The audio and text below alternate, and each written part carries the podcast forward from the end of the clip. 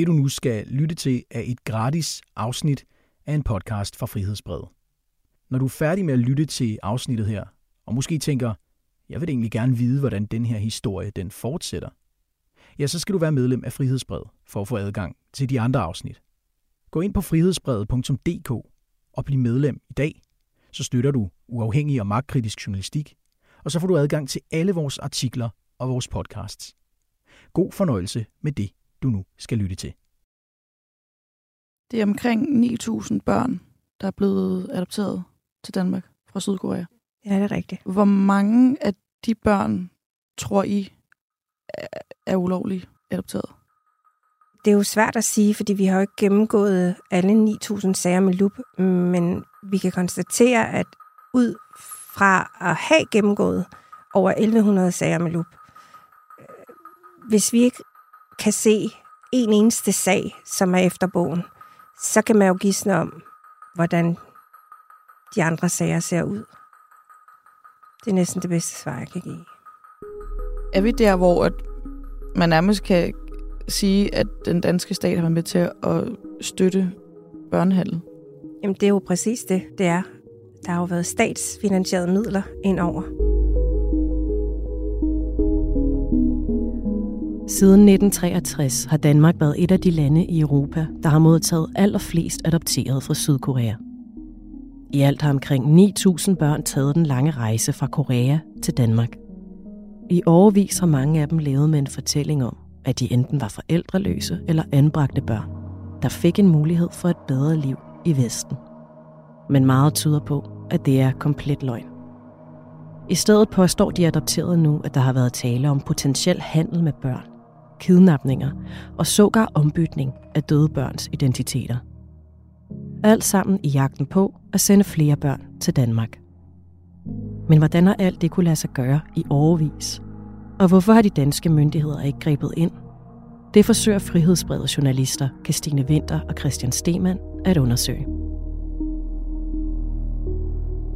Du lytter til Korea-papirerne. Episode 1. Babyfabrikkerne.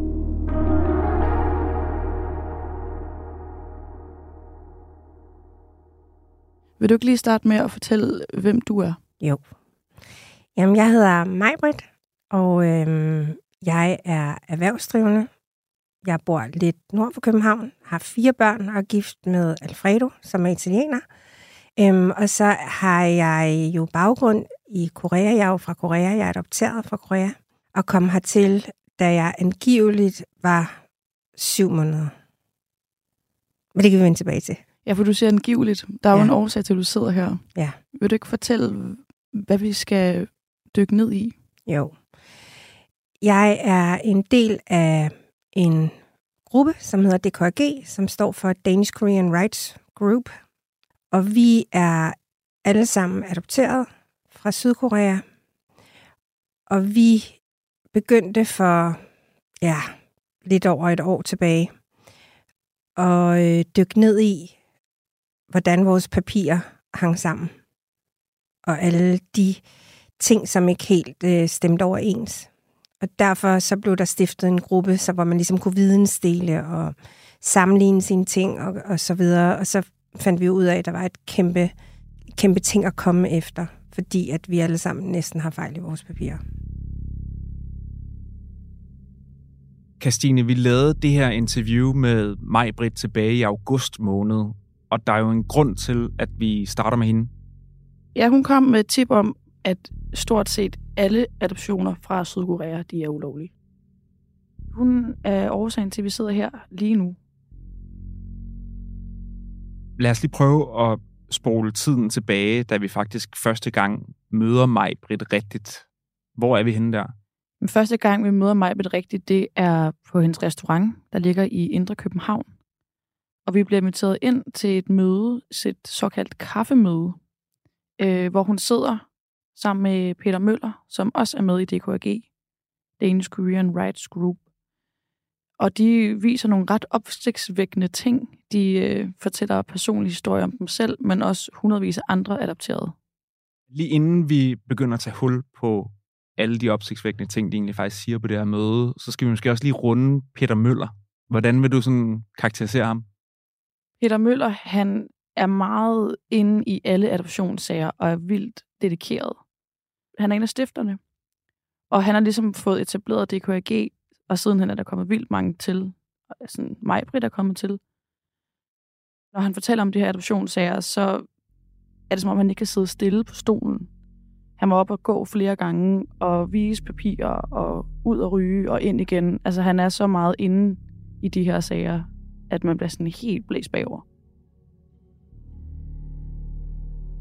Vi er jo begge to sådan lidt i granatchok, kan man godt sige, da vi først hører om den her historie her.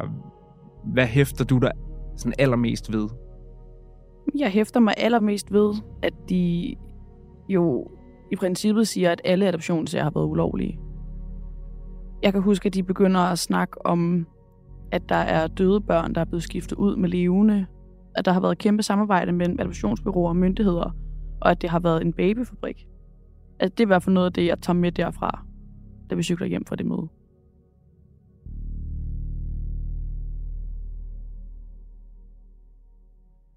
Efterspørgselen var så stor efter de koreanske børn og babyer, at man simpelthen havde nogen til at gå ud og finde de her børn. Børnehøster, det var et forfærdeligt ord, men det er det, det reelt var. Vi har jo faktisk koreanske forældre ude i Korea, som fortæller nogle forfærdelige historier om, hvordan de har mistet deres børn. Det er jo sådan i vores job, at vi taler med ret mange kilder. Vi har ret mange såkaldte kaffemøder. Og jeg tror, jeg taler på, på vores begges vegne, at vi efter det her første møde var sådan ret skeptiske. Og det bundede simpelthen i, at alle de ting, de ligesom fortalte, de lød altså simpelthen for vilde. Altså, ja, babyfabrikker, øh, den her store konspiration mellem adoptionsfirmaer og myndigheder. Øh, altså, det lød simpelthen for vanvittigt, tror jeg er det bedste ord, man kan beskrive det.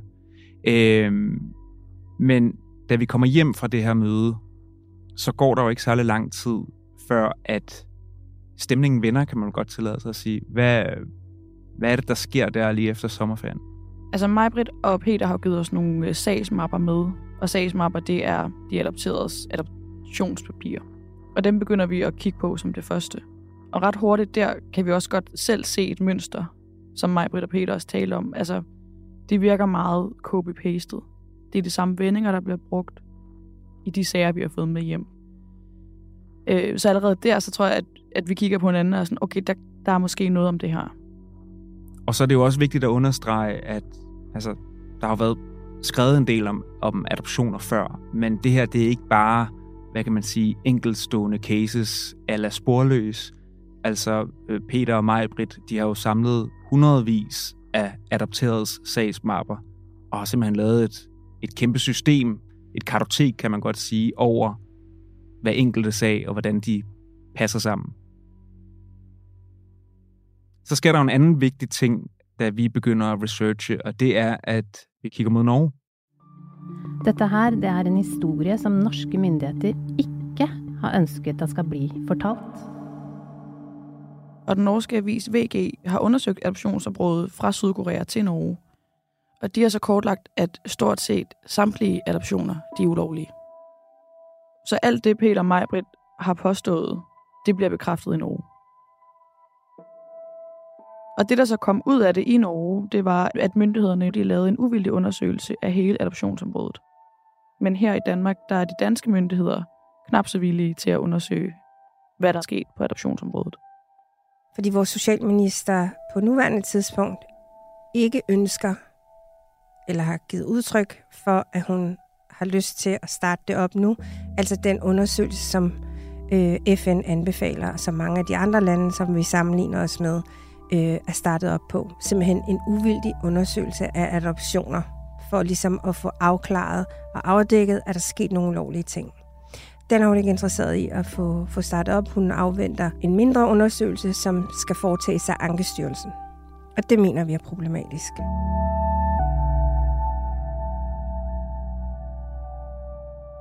Så på den ene side har vi altså den her store gruppe af adopterede fra DKRG, som bruger nat og dag på at undersøge deres egne og hinandens sager, og som har fundet frem til, jeg ved ikke hvor mange opsigtsvækkende ting. og som kræver den her uvildige undersøgelse. Og så på den anden side har vi myndighederne med Socialminister Pernille rosenkrantz teil i spidsen, som ikke vil undersøge alt. Og det er her, at vi to kommer ind i billedet, tænker jeg. Ja, fordi det vi så gerne vil, det er, at vi vil lave vores egen journalistiske undersøgelse af hele adoptionsområdet fra Sydkorea til Danmark. Om der har været tale om deciderede babyfabrikker. Om der har været systematisk snyd med lægeerklæringer. Om de har omgået loven for at få børn ud af landet. Og om hvordan døde børns identiteter er blevet skiftet ud med levende.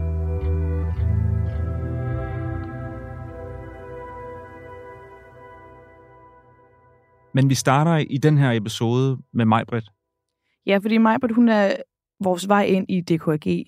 Øhm, og vi har lavet en aftale med hende om, at de kommer med deres research, og de kommer med de cases, som de kan finde. Og så prøver vi, os to, at skaffe vores egen, og på den måde se, hvad vi kan finde frem til. Men inden vi gør det, så bliver vi nødt til lige at vende DKAG og den såkaldte sandhedskommission. Fordi det her, det går hen og bliver en lille smule teknisk. I december 2020, der nedsatte den sydkoreanske regering en såkaldt sandhedskommission, der skulle afdække, hvorvidt mange af de her adoptioner, de faktisk var sket på lovlig vis eller ej. Og man opfordrede adopterede rundt om i hele verden til at indsende deres egne sager. Ja, og fra dansk side, så har de allerede sendt over 300 sager ind til den her kommission. Og i sommer, så var der en form for gennembrud, hvor at øh, adopterede nu kunne få lov til at få deres originale papirer udleveret. Og når jeg siger papirer, så er det de papirer, som Sydkorea har gemt væk. Altså det er adoptionspapirerne, det er hele deres baggrund, der står på de her papirer. Og den sydkoreanske regering, de har jo godt vidst, at der har været svindel med de her adoptioner. De har flere gange været ude og prøve at stoppe adoptioner fra Sydkorea. Og det er faktisk på det her tidspunkt, at Maj hun begynder at kigge på sin egen sag. Det, jeg har fundet ud af, det er, at der står, at jeg er født den 3. december. Men i nogle andre papirer, så står der, at jeg har fødselsdag den 22. oktober. Det er det, jeg er blevet registreret med. Og det har vores øh, professor i genetik selvfølgelig kigget på, og vi har en øh, second opinion fra en anden professor inden fra Københavns Universitet. Og der er absolut ingen indikation for, hvorfor man skal vælge at ændre en fødselsdag på et spædbarn på over 40 dage. Og jeg er selv mor til fire piger. Altså, hvis det er et spædbarn, så... Altså, om du er fra oktober eller du er fra december, det, det kan man godt se. Og det er da ikke noget, som man kan byde mennesker, og ikke vide, hvornår de er født. Altså, faktum er, på det tidspunkt i 70'erne i Korea, der døde også rigtig mange børn. Og øh, det er jo klart, at hvis man har stillet et barn til forslag hos et dansk par, og skrevet, det her barn er tre år, her er et billede, og det stiller vi forslag til jer. Så siger det danske par måske, ja, det vil vi gerne acceptere, det glæder vi os til, og de har så fået de her billeder osv. osv. Hvis nu det her barn går hen og dør, hvad gør man så?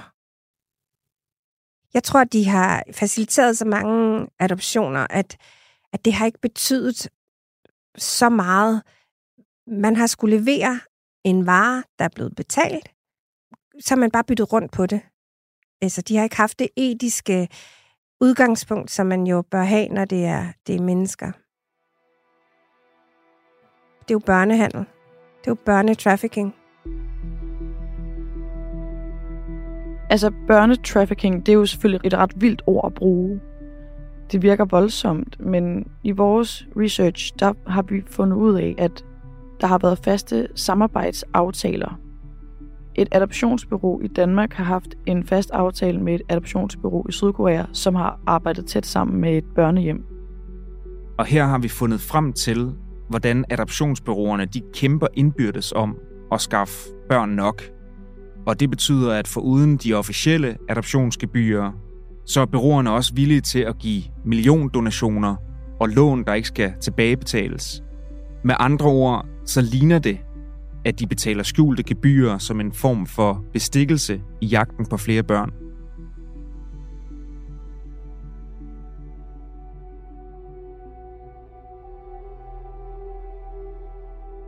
for lige at forklare, hvor de første ulovligheder de starter i adoptionerne, så skal vi måske starte med at nævne, hvem hovedaktørerne er. Herhjemme har vi haft en række adoptionsbyråer, som hver især har formidlet adoptioner fra Sydkorea. Men dem vi undersøger og interesserer os for, det er de nu nedlagte byråer AC Børnehjælp og Danadopt, og i udlandet hedder de Hold og Korean Social Services, også kaldet KSS. Og det mest i øjenfaldende i de her mange adoptionssager, som vi også har kigget på, det har altså været, at størstedelen af de adopterede, de har været anført som forældreløse. Og det er de af den helt simple årsag, at når man skal adopteres ud af landet, så skal der være et samtykke. Og det samtykke, det kan man få enten fra forældre eller fra staten. Og hvis du er gjort forældreløs, så har staten rettigheden over dig, og så kan staten gøre med dig, hvad de vil. Og derfor er det langt nemmere at få dig ud af landet, hvis du er forældreløs. Alle børn, som er adopteret fra Sydkorea, kommer jo øh, med deres egen mappe. Og den mappe, der skal ligge et samtykke, og der skal ligge en politirapport, fordi 9 ud af 10 af os står jo registreret som abandoned, altså efterladte børn. Ikke? Øhm, og, og, det, og det har vi ikke. Det, det simpelthen, det mangler. Og noget af det, der er gennemgående for alle de adopterede i den her sag, det er, at de har ufatteligt svært ved at få oplysninger om dem selv og deres biologiske ophav. For det første så er mange af dem jo gjort forældreløse, og så er der jo på papiret ikke noget ophav at undersøge. Men også fordi de her adoptionsbyråer, både i ind- og udland, de er meget, meget sparsomme med at udlevere dokumenter. Altså, de adopterede de bliver simpelthen nægtet adgang til deres egen papirer. Så det store spørgsmål det er, om de danske myndigheder har gjort deres arbejde godt nok. Altså har de overhovedet tjekket, om de børn, de har adopteret til Danmark, er kommet til landet på lovlig vis?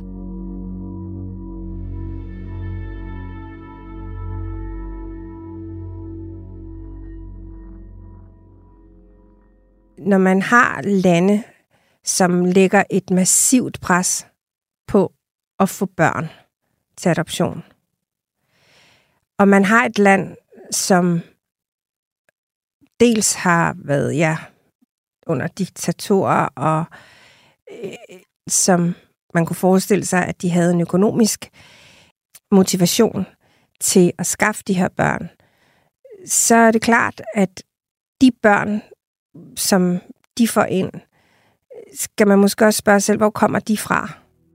Er der virkelig efterladt så mange børn vi har jo alle sammen fået at vide, eller mange af os har fået at vide, at du blev fundet. Nogen på et gadehjørne, nogen på en station, nogen på et rådhus. Du blev fundet, og der var en lille seddel på dig, hvor gammel du var, og hvad du hed. Og det var det. Og så har vi jo levet med historien, fortalt igennem hele vores liv. Når jamen, dine forældre var sikkert fattige, eller også var din mor en enlig mor. Man kan forestille sig, at hun havde lagt dig kærlighed og for at give dig et bedre liv. Og det er jo ligesom det, kan man sige, vi er vokset op med forståelsen for, der har været en enlig mor eller nogle fattige mennesker, som har villet det bedste for deres familier. Og når man så ligesom begynder at, at trække delen lidt til side, så er det jo ikke det, historien så er.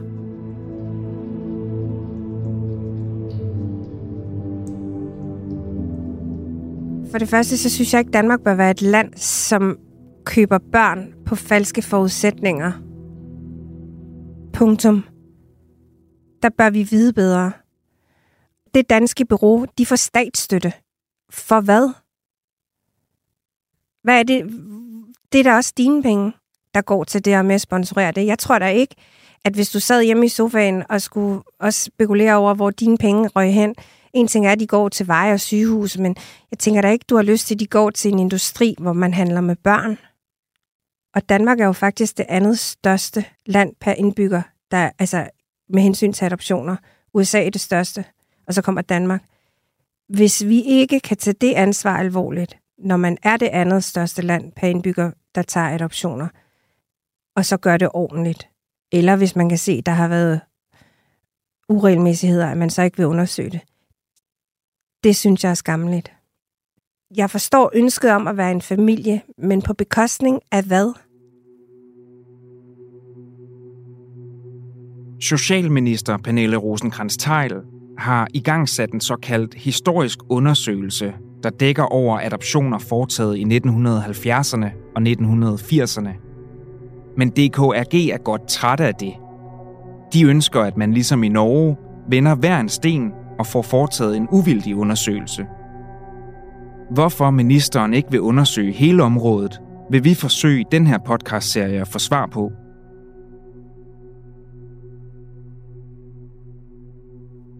Målet er et at få den uvildige undersøgelse, som FN anbefaler.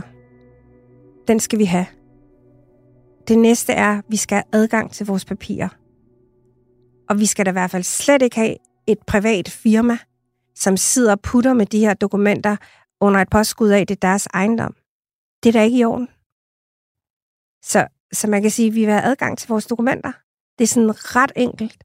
Der var også en, der spurgte mig for noget tid siden, hvad er det egentlig, I vil have ud af det? Altså, er det sådan en offentlig undskyldning, eller er det, altså, er det penge?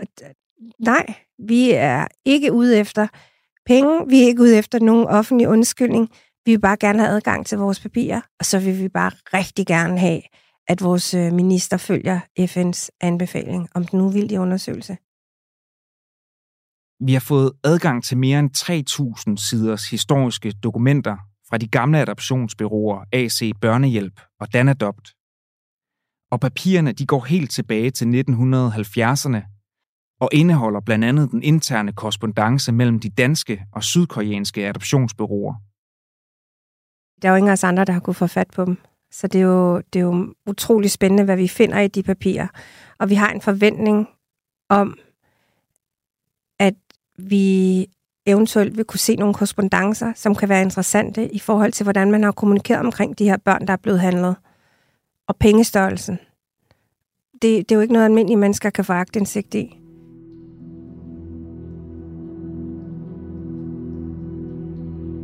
Redaktionen har sendt spørgsmål afsted til Social-, Bolig- og Ældreministeriet, hvor vi blandt andet spørger ind til den uvildige undersøgelse. Vi har fået dette svar fra minister Pernille rosenkrantz teil Det er udholdeligt at tænke på, at børn kan være adopteret til Danmark efter at være blevet franarret eller på anden vis taget fra deres familier. Vi skal lære af fortidens fejl, så vi bedst muligt sikrer, at det ikke kan ske. Men der er sket meget på adoptionsområdet siden 70'erne og 80'erne. Vi har i dag et system, hvor der fra dansk side føres et endda meget tæt tilsyn med området. Jeg mener ikke, at der er nogen problemer i måden Ankestyrelsens igangværende undersøgelse af adoptioner fra Sydkorea i 1970'erne og 80'erne er tilrettelagt på. Ankestyrelsen undersøger ikke sig selv, og der er ikke personsammenfald imellem personer, der dengang forestod tilsyn, og som i dag er involveret i undersøgelsen. Undersøgelsen fokuserer på de involverede formidlende organisationer – den kommende undersøgelse er netop en uvildig undersøgelse. Ifølge aftalen skal den belyse adoptionsformidling fra de 10 lande, hvorfra der er adopteret flest børn til Danmark i perioden 1964 til 2016, i parentes bemærket 19.862 ud af ca. 23.000 adoptioner, med henblik på at kortlægge den historiske udvikling.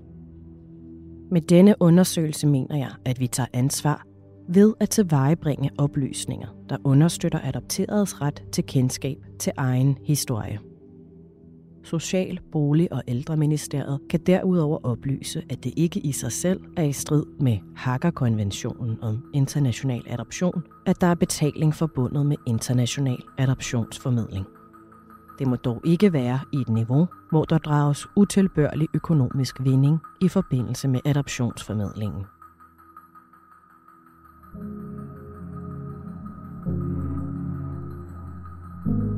Podcasten er produceret af Christine Winter, Christian Stemann, Jeppe Findalen og Christine Rune. Hvis du ved noget om adoptioner fra Sydkorea, kan du tippe frihedsbrevet på frihedsbrevet protonmail.com.